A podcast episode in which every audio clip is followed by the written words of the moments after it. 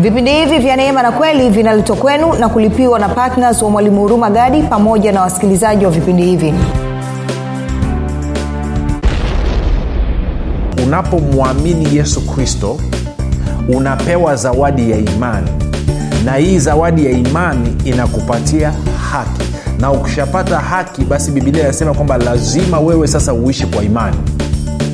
Kwa hiyo imani ya kwanza ni ya kukupatia haki imani ya pili ni ya kukuwezesha wewe kuishi maisha ya haki.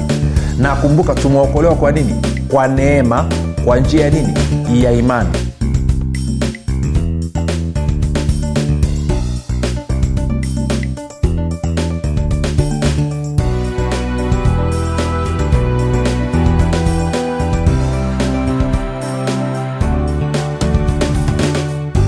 popote pale ulipo rafiki ninakukaribisha katika mafundisho ya neema na kweli. Jina langu naitwa huruma gadi. Ninafuraha kwamba umeweza kupata fursa ya kuungana nami kwa mara nyingine tena ili kuweza kusikiliza kile ambacho bwana yesu anataka kusema na sisi. Kumbuka tu mafundisho ya neema na kweli yanakuja kwako kila siku muda na wakati kama huu kama unanisikiliza kwa njia ya redio na kama unafuatilia kwenye platforms mbalimbali ikiwa ni youtube ikiwa ni eh, google podcast apple podcast spotify. Basi mafundisho hayo yanakuwa posted kila siku ikiwa ni pamoja na katika telegram group linaloitwa mwanafunzi wa kristo.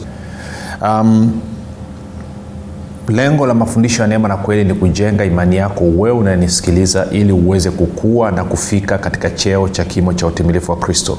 Kwa lugha nyingine ufike mahali ufikiri kama kristo uweze kuzungumza kama kristo na uweze kutenda kama kristo kufikiri kwako kuna mchango wa moja kwa moja katika kuamini kwako. Kama utafikiri vibaya maanaake ni kwamba utaamini vibaya. Ukiamini vibaya utatenda vibaya. Ukitenda vibaya utapata matokeo mabaya.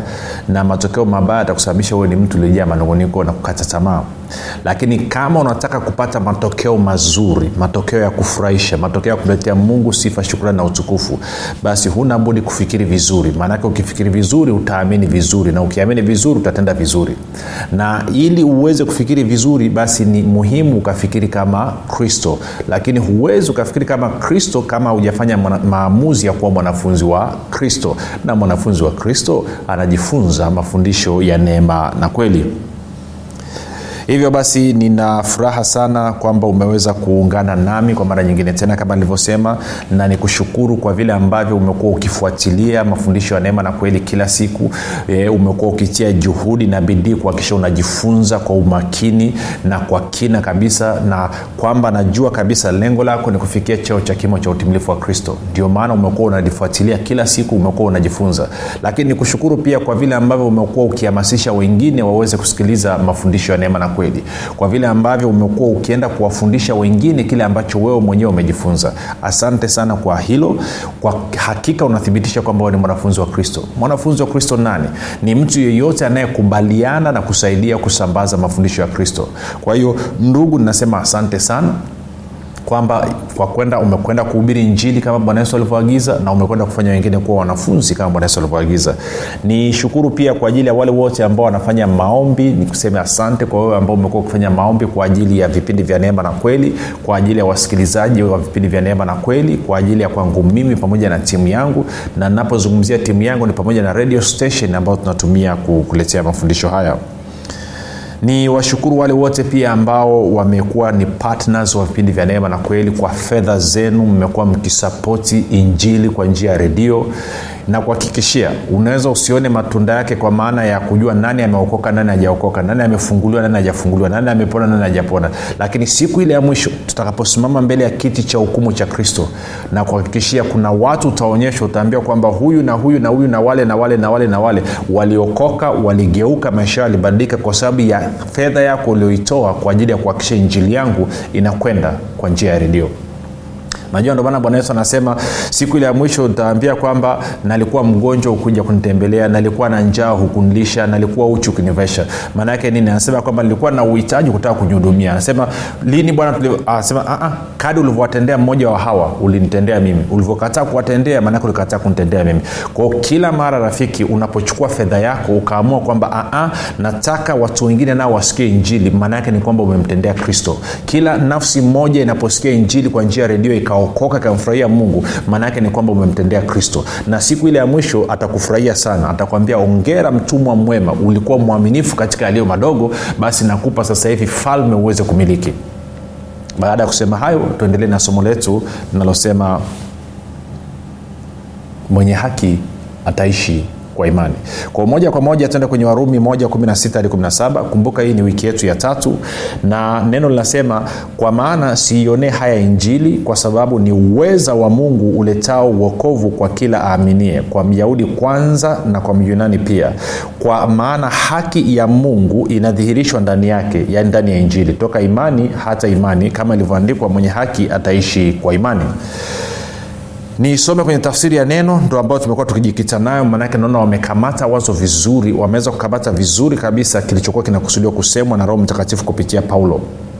Anasema mimi siionee haya injili ya kristo kwa maana ni uweza ama ni nguvu ya mungu iletayo uokovu kwa kila aaminie kwanza kwa myahudi na kwa myunani pia. Kwa maana katika injili haki itokayo kwa mungu imedhihirishwa. Haki ile iliyo kwa njia ya imani hadi imani. Kama ilivyoandikwa mwenye haki ataishi kwa imani. Sasa nimeshazungumza mambo mengi sana katika wiki mbili zilizopita na kama ukupata fursa ya kusikiliza hebu naenda kasikilize kwa sababu sitakaa nikirudiarudia tena inabidi tupige hatua tuende mbele. Kwa hiyo kama unahitaji kusikiliza nenda kwenye youtube chanel inaitwa mwalimu huruma gadi utakuta mafundisho ya wiki mbili zilizopita. Ama nenda kwenye google podcast. Ingia kwenye google play store download podcast ya google. Ukisha download andika mwalimu huruma gadi. Ukiandika mwalimu huruma gadi itakuja podcast ya kwetu. Na subscribe pale alafu utapata haya mafundisho yote utayakuta yako pale kwa njia ya sauti. Mb za audio zetu ni ndogo sana. Kama una apple basi nenda kwenye apple store then download apple podcast alafu andika mwalimu huruma gadi. Jina litakuja subscribe. Kama una spotify ama unatumia spotify basi unaweza ukafanya hivyo hivyo. Lakini pia kama una simu unaweza kwenda kwenye, kwenye, telegram ama kwenye e, whatsapp tuma ujumbe mfupi sema tu niunge katika namba 7645242 7645242 tuma ujumbe mfupi sema niunge utaungwa katika grupu la mwanafunzi wa kristo na utapata ya mafundisho. Sasa baada ya kusema hayo nataka nipige hatua leo angalia anasema hivi mimi siionee haya injili ya kristo kwa maana ni uweza wa mungu uletao uokovu kwa kila aminie kwanza kwa myahudi na kwa myunani pia. Mstari wa 17 kwa maana katika injili haki itokayo kwa mungu imedhihirishwa. Sasa hiyo tuliangalia wiki iliyopita. Haki ile iliyo kwa njia ya imani hadi imani. Kama ilivyoandikwa mwenye haki ataishi kwa imani. Kwao leo nataka kuzungumzia swala zima la kuishi kwa imani Mean, actually ni wiki hii yote. Sikiliza. Anasema imani hadi imani. Maana yake nini? Imani ya kwanza ni ya kukupatia wewe uokovu imani ya pili ni ya kukuwezesha wewe kuishi maisha yako ya uokovu kwa hiyo ni kama vile unapewa imani ya kwanza kianzio alafu unapewa imani ya pili ya kukuwezesha wewe kuendelea kuishi katika hayo maisha ya uokovu kwa maneno mengine imani ya kwanza inakupatia haki. Alafu imani ya pili inafanya nini? Inakusababisha uweze kuishi kwa katika maisha ya haki imani ya kwanza inakupatia haki imani ya pili inakuwezesha kuishi maisha ya haki. Ndio maana anazungumza hapa anasema kalole mstari wa 17 tena kwenye tafsiri ya neno kwa maana katika injili haki itokayo kwa mungu imedhihirishwa haki ile iliyo kwa njia ya imani hadi imani kama ilivyoandikwa mwenye haki ataishi kwa imani. Kwao haki unaipataje? Nilikufundisha haki unaipata unapomwamini yesu kristo unapewa zawadi ya imani na hii zawadi ya imani inakupatia haki. Na ukishapata haki basi bibilia inasema kwamba lazima wewe sasa uishi kwa imani. Kwa hiyo imani ya kwanza ni ya kukupatia haki. Imani ya pili ni ya kukuwezesha wewe kuishi maisha ya haki. Ndo anasema imani hadi imani. Na kumbuka tumeokolewa kwa nini? Kwa neema kwa njia ya nini ya imani. Lakini ukaenda ukasoma ukasoma katika yohana mlango wa kwanza mstari wa 16 labda niende pale mara moja. Yohana mlango wa kwanza mstari wa 16 inazungumzia habari za bwana yesu. Inasema kwa kuwa katika utimilifu wake yaani utimilifu wake kristo sisi sote tulipokea na neema juu ya neema tumepokea neema juu ya neema. Kwa hiyo unaweza ukaona sasa neema ya kwanza ilikuwa ni ya kukupatia wewe uokovu tunakwenda sawasawa rafiki. Neema ya pili ni ya kukuwezesha wewe kuishi maisha ya uokovu neema ya kwanza ni ya kukupatia wewe uokovu neema ya pili ni ya kukuwezesha wewe kuishi maisha ya uokovu kwa hiyo lakini kumbuka waefeso 2 naye anasema mmeokolewa kwa neema kwa njia ya imani. Kwa hiyo unaweza ukasema kwamba neema ya kwanza na imani ya kwanza ilikuwa ya kukupatia wewe uokovu neema ya pili na imani ya pili ni ya kukuwezesha wewe kuishi maisha ya uokovu kwa hiyo tunaweza kusema pia kwamba neema ya kwanza na imani ya kwanza ilikuwa ni ya kukupatia wewe haki ya mungu. Na neema ya pili na imani ya pili ni ya kukuwezesha wewe kuishi maisha ya mwenye haki maisha ya mtu ambaye amepokea haki ya mungu. Kwa kama hii haki umeipokea kwa neema kwa njia ya imani ni dhahiri basi ili kuishi ndani yake ili kuendelea kukaa ndani yake inabidi ukae kwa neema kwa njia ya imani. Tunakwenda sasa rafiki. Sasa kwenye warumi moja 17 anasema mwenye haki ataishi kwa imani lakini kabla ya hapo ukienda kwenye habakuki mlango wa pili mstari ule wa nne. Habakuki mlango wa pili mstari wa nne. Angalia anavyosema. Anasema tazama roho yake hujivuna haina unyoofu ndani yake lakini mwenye haki ataishi kwa imani yake. Biblia rafiki inasema mwenye haki ataishi kwa imani yake. Hauishi kwa imani ya kuazima unafahamu msemo wa waswahili wanavyosema kiatu cha kuwaziba kistiri nini? Malizia mwenyewe. Kwa hiyo uwezi ukaishi ukatembelea. Ama asema usilalie wazi nini? Nasema nini? Bahati ya mwenzio usilalie mlango wazi. Huwezi ukataka kuishi maisha yako kwa kutegemea imani ya mwingine. Lazima biblia inasema kwamba mwenye haki ataishi kwa imani yake. Kwa hiyo rafiki unatakiwa uishi kwa imani yako. Sasa kuna wakristo leo hii hawataki kukaa chini kujifunza kujenga na kuimarisha imani zao. Kazi yao ni kurandaranda kutoka kanisa moja hadi kanisa nyingine. Wanatafuta nabii gani amekuja sahivi ana upako sahivi cha mjini ni nini? Wanaambia sasa habari ya mjini ni kuogea fruto. Huyo kwenye kuogea fruto. Sasa habari ya mjini nini? Habari ya mjini sahivi nini? Ni chumvi. Huyo kwenye chumvi. Sahivi habari ya mjini nini? Habari ya mjini sahivi ni mafuta na kukanyaga mafuta na kadhalika. Huyo kwenye kukanyaga mafuta. Sahivi habari ya mjini nini? Ni kunyenyua kitambaa cheupe. Habari ya mjini sahivi nini? Upepo wa kisulisuli. Isi yes nenda ukasaidiwe. Siseme havifanyi kazi vinafanya kazi lakini baada ya hapo unaishije? Baada ya hapo unaishije? Yes nenda kakanyage mafuta ufunguliwe no problem. Nenda katumie chuvi ufunguliwe nenda upepo wa kisulisuli ukuletee ukuletee mchumba ukuletee m... lakini baada ya hapo unaishije? Maanake bibilia anasema mwenye haki ataishi kwa imani. Sio imani ya mwingine anasema ataishi kwa imani yake sasa nikuulize swali wewe unanisikiliza unaishi kwa imani ya nani? Wengine wanadhania kwamba mungu anawakubali kwa sababu tu wao ni wadhehebu fulani. Hmm? kwa sababu tu ni wadhehebu fulani basi wanadhania kwamba ndio maana mungu anawakubali.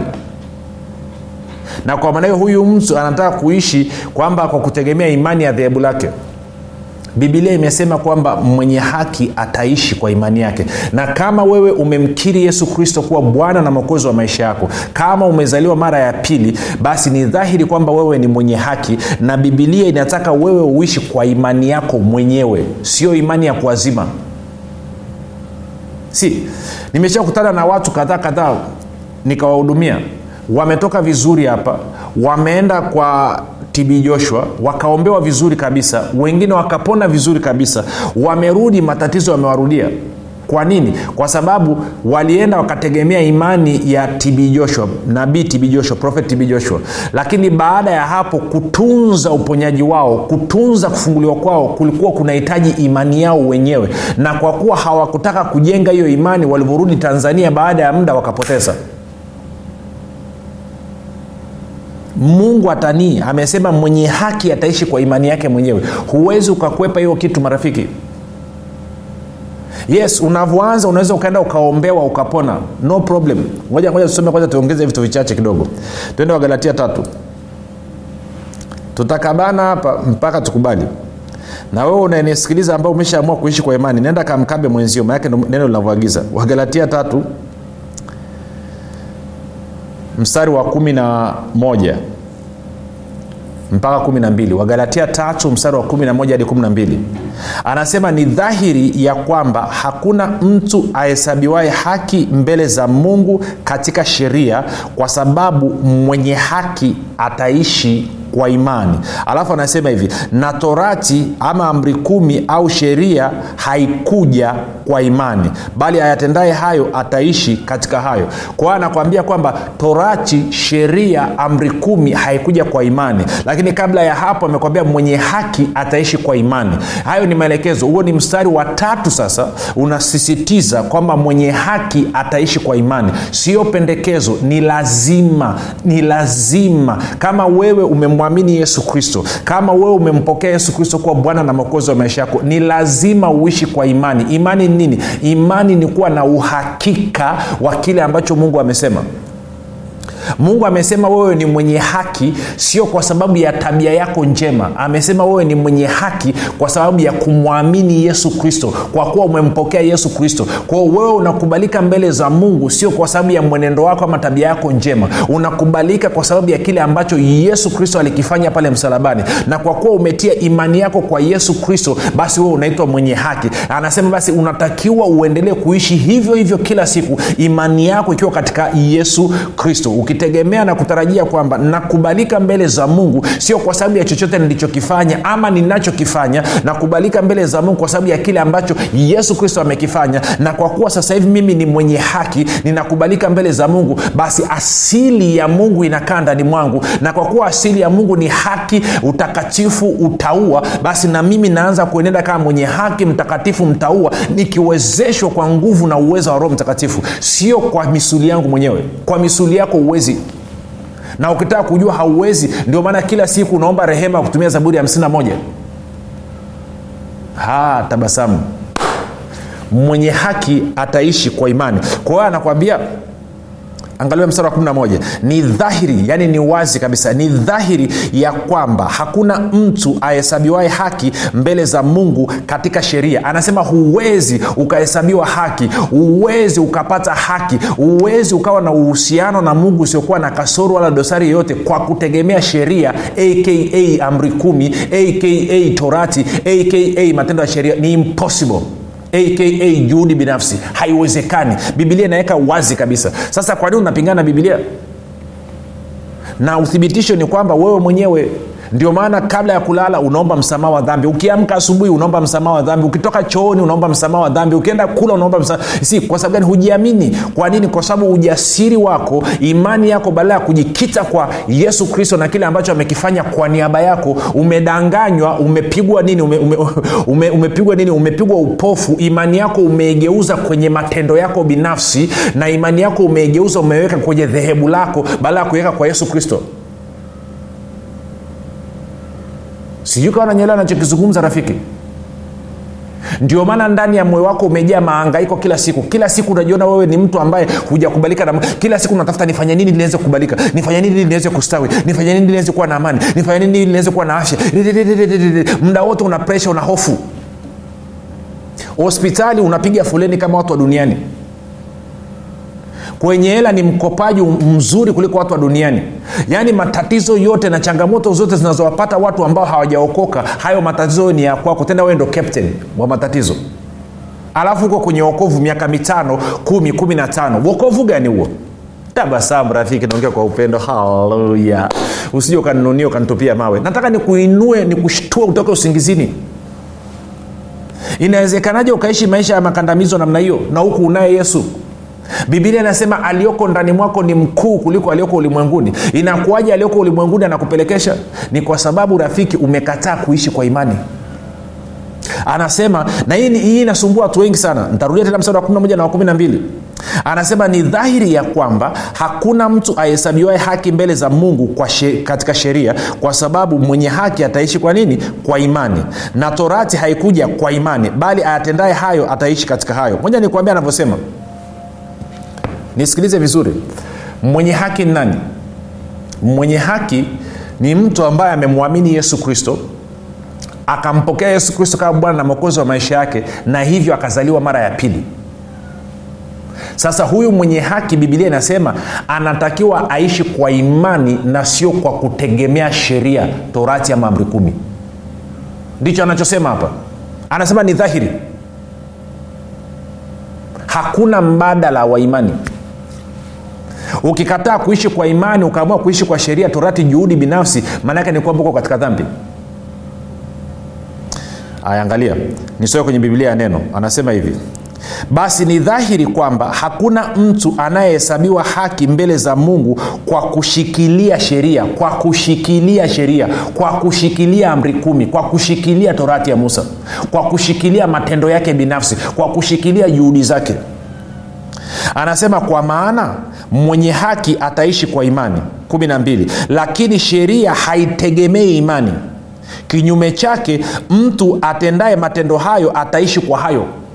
Sasa wewe unaishi nini? Unaishi kwa imani ama unaishi kwa sheria?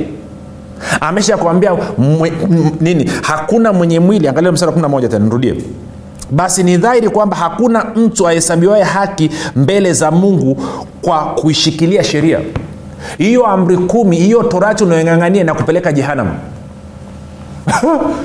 Exactly. Inakupeleka jehanam kwa sababu bibilia warumi 3 wagalatia 216 na wagalatia 311 inasema hakuna mtu hakuna mwenye mwili anayeweza kuhesabiwa haki mbele za mungu kwa kutegemea sheria kwa kushikilia amri kumi unapataje haki? Kwa imani. Iliyo kwa nani?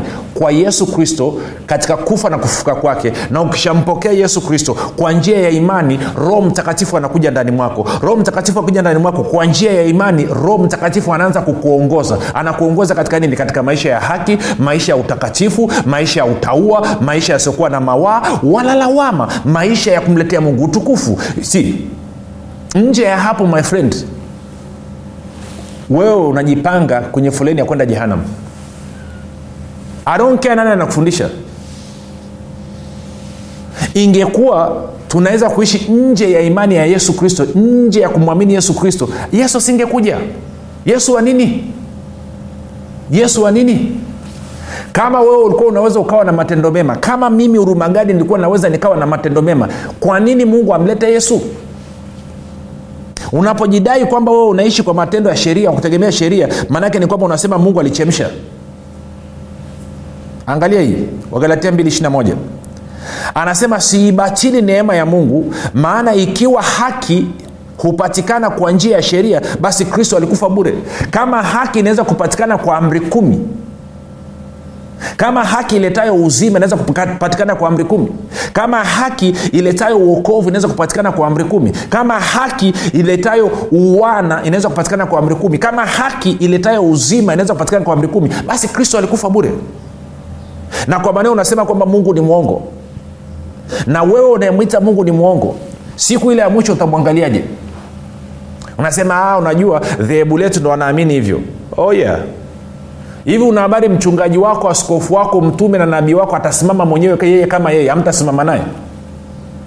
Hivi unajua cv ya kiongozi wako haiingii mezani? Cv inayokubalika mbele za mungu ni cv ya yesu?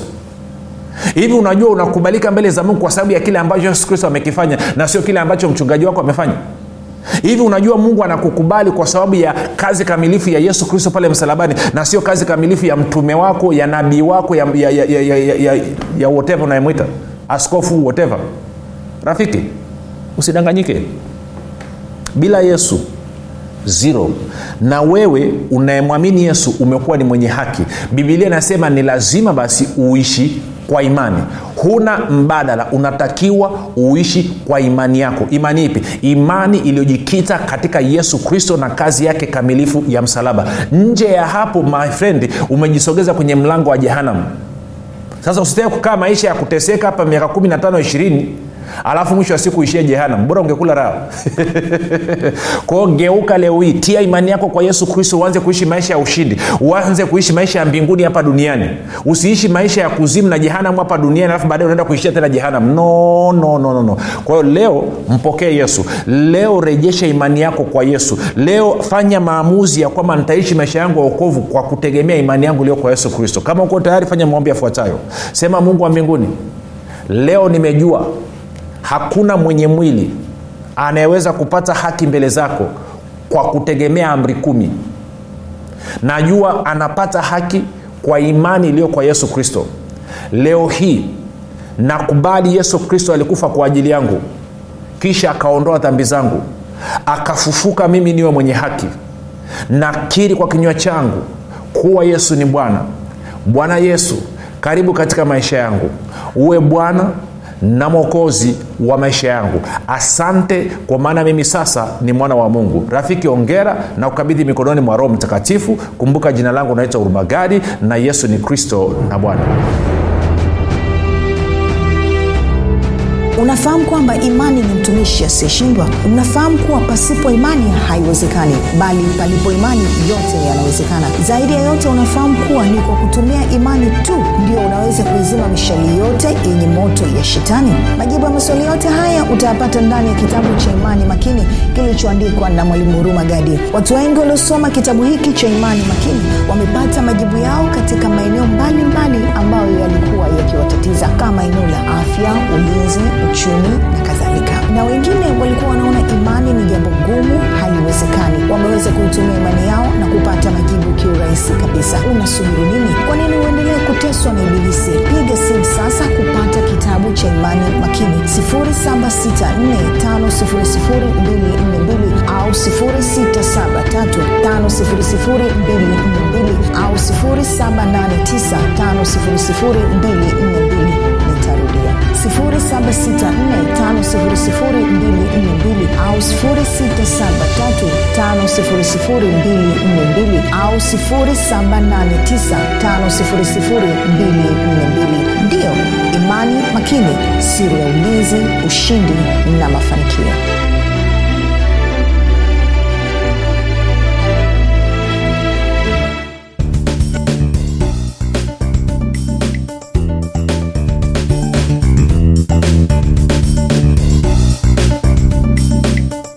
Umekuwa ukisikiliza kipindi cha neema na kweli kutoka kwa mwalimu huruma gadi.